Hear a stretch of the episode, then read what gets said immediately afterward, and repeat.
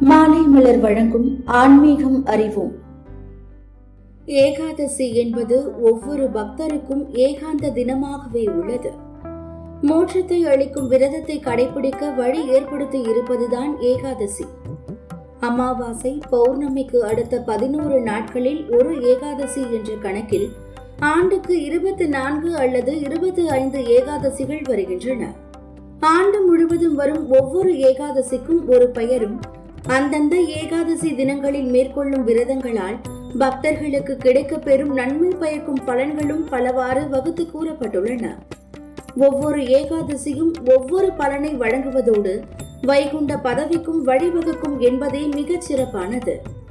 சித்திரை மாத வளர்பிறையில் வரும் ஏகாதசி காமதா ஏகாதசி என்றும் தேய்பிறையில் வரும் ஏகாதசி பாப மோகினி ஏகாதசி என்றும் அழைக்கப்படுகின்றன.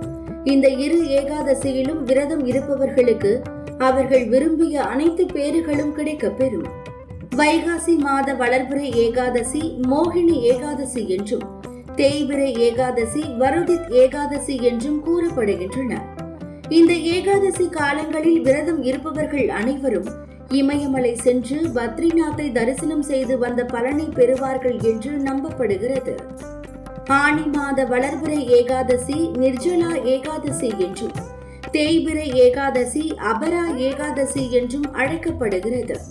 இந்த ஏகாதசிகளில் விரதம் மேற்கொள்பவர்கள் சொர்க்கத்தை அடைவார்கள்.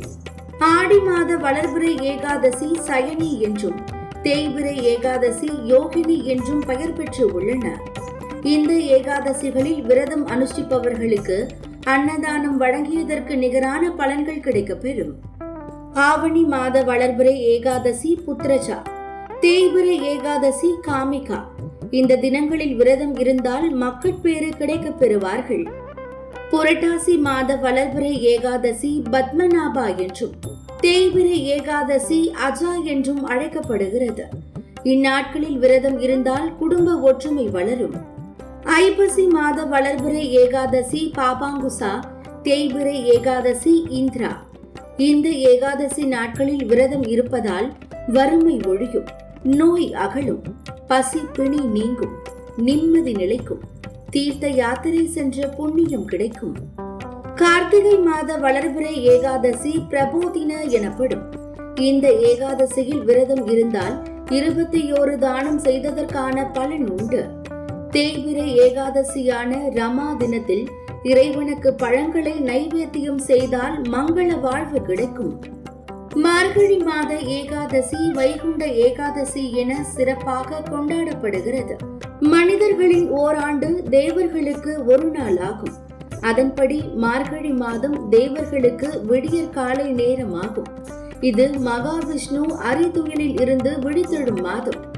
ஆகவேதான் இந்த மாதத்தில் வரும் ஏகாதசி தனி சிறப்பு பெறுகிறது. இந்த மாதத்தில் வரும் தேய்பிரை ஏகாதசி உற்பத்தி ஏகாதசி எனப்படுகிறது. பரமபதம் கிடைக்க செய்யும் அற்புத நாட்கள் இவை. தை மாத வளர்பிறை ஏகாதசி புத்திரதா என்றும் தேய்பிரை ஏகாதசி சுபலா என்றும் பெயர் பெறும். இந்த ஏகாதசிகளில் விரதம் இருந்தால் புத்திர பாக்கியம் ஒளிமயமான வாழ்வு அமையும். மாசி மாத வளர்பிறை ஏகாதசி ஜயா என்றும் தேய்பிர ஏகாதசி ஷட்டிலா என்றும் அழைக்கப்படும்.